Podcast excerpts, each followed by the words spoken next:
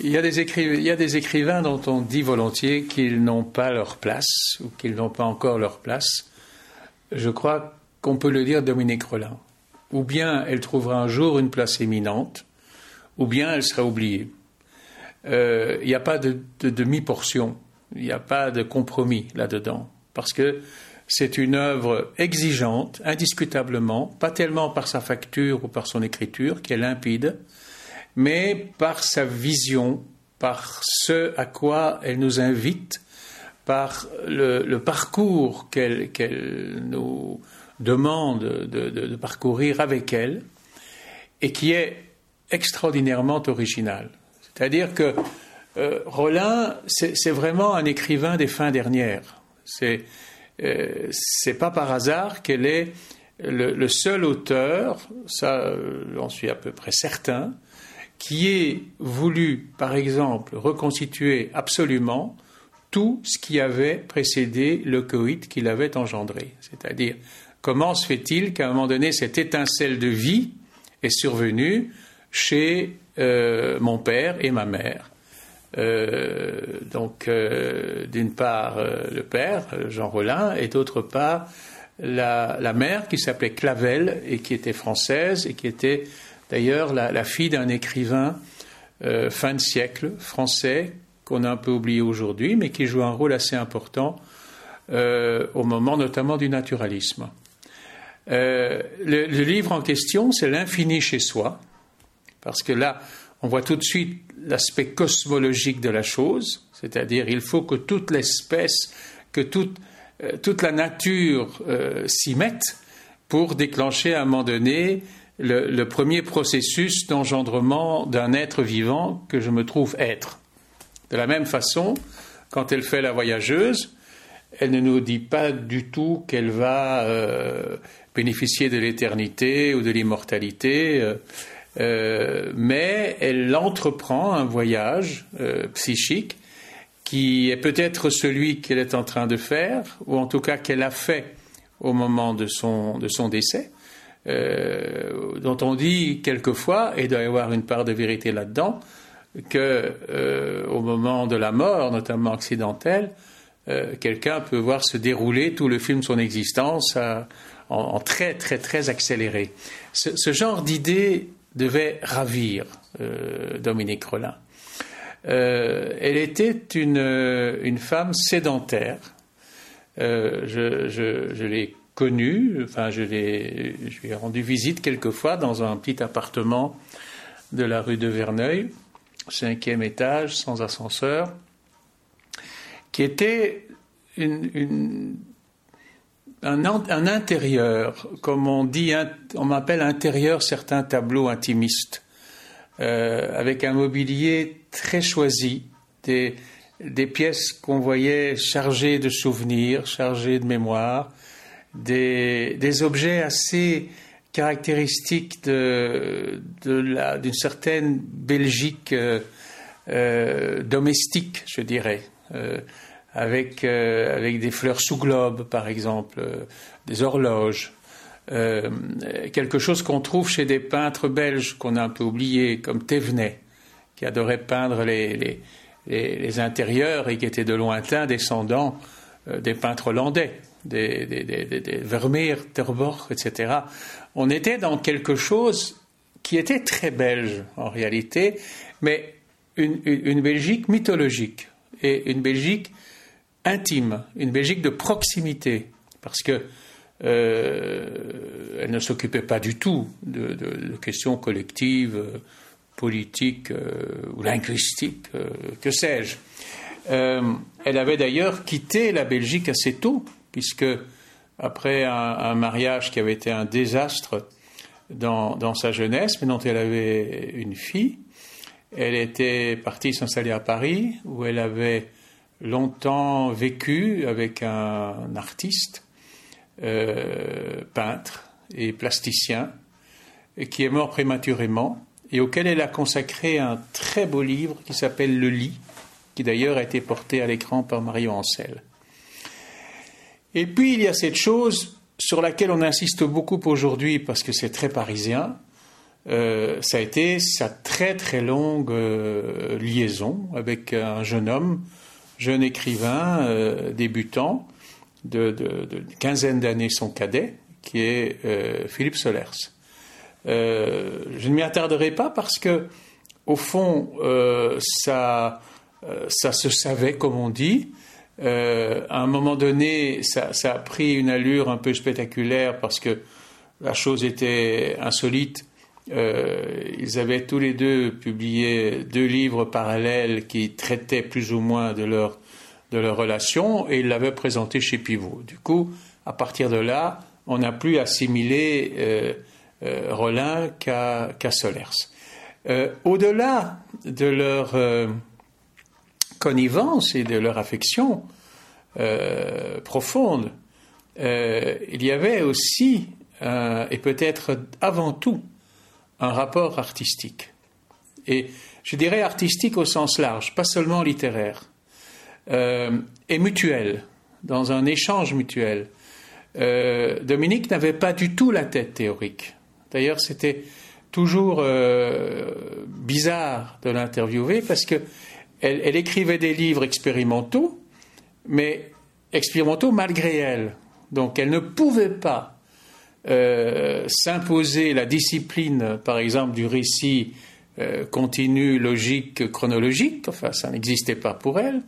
Euh, elle, elle, ne pouvait pas construire une histoire de manière conventionnelle, ça lui était physiquement, psychiquement impossible, mais elle ne se revendiquait pas du tout pour autant d'une nouvelle école ou d'une nouvelle esthétique.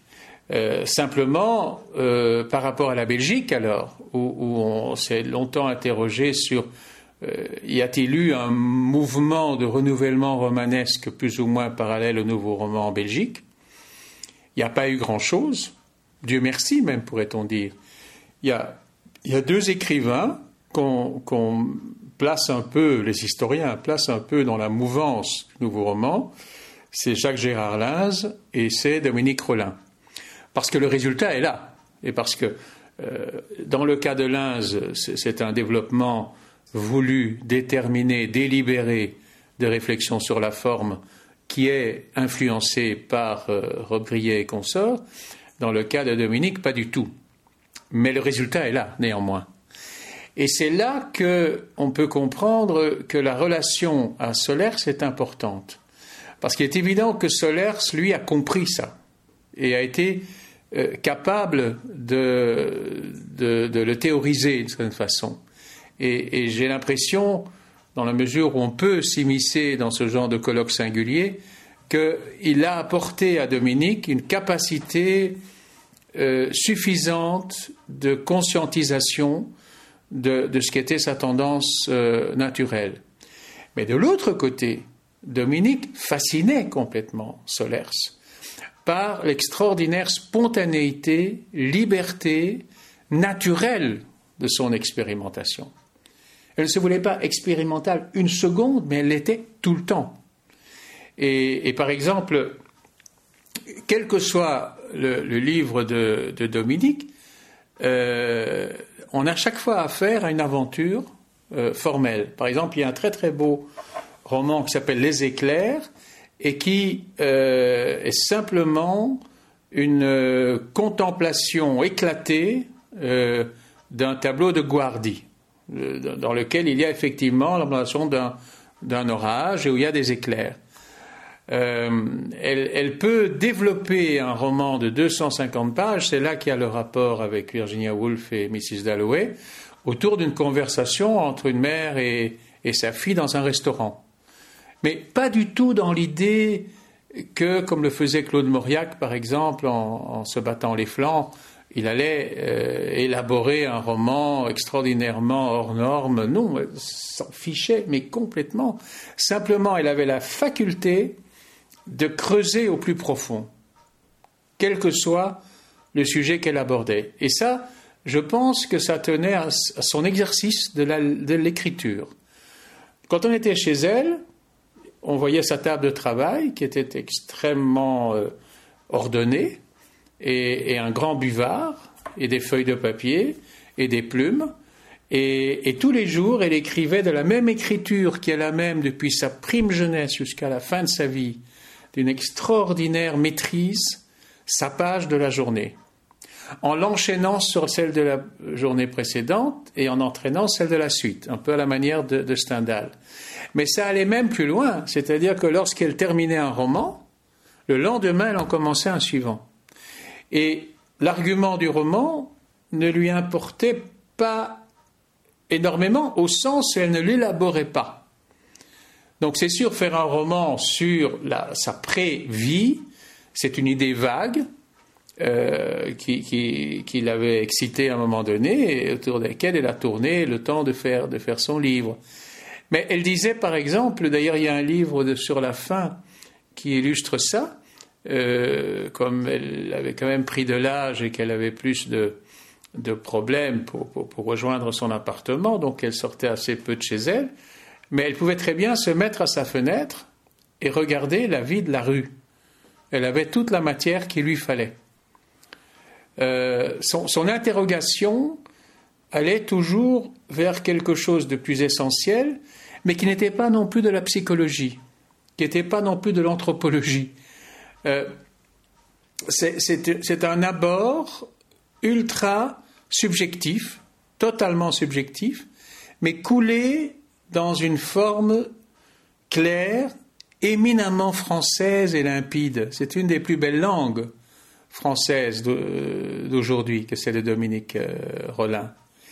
Mais je reviens à la notion de, Belgique. Euh, elle avait donc euh, en quelque sorte fui la Belgique parce que c'était lié à une expérience assez cuisante qu'elle avait faite. Elle a été très marquée par la séparation de ses parents, très marquée par son propre, son propre échec conjugal, et était devenue française à part entière. Elle a eu le prix Femina pour, pour un roman qui s'appelle Le Souffle. Elle a été jurée Femina, donc elle a été intégrée, elle est allée vivre dans le 6e arrondissement, un jet de pierre de son éditeur de, Noël, de, de, toute façon. Mais à partir d'un certain âge, et c'est ce à quoi nous avons assisté aux, années, fin des années 60, disons plutôt euh, dans les années 70, donc à ce moment-là, elle avait la soixantaine passée, elle a eu comme un espèce de retour de flamme par rapport à son origine belge. Et c'est ça qui a fait que, par exemple, elle a écrit un très très beau euh, roman tournant autour de la figure de Margot la Folle, le, personnage de Bruegel, donc la Delecrite de, Bruegel. Euh, autour de cette figure, elle élabore toute une épopée d'époque d'ailleurs, euh, très libre bien entendu, mais rendant bien ce climat de, l'époque bruegelienne. Et puis, elle a écrit une biographie de Bruegel qui est très belle, euh, qui n'est pas très rigoureuse, qui n'est pas très scientifique, mais qui est très belle avec un mouvement d'empathie qu'il a mené sur les traces de Bruegel à Bruxelles, dans, le Pajottenland et, et, toute cette région-là. Donc pour, elle, la Belgique formait un tout, en tout cas, même si elle était très nettement euh, issue de la, par sa mère, euh, par son père, de la, de la bourgeoisie euh, francophone.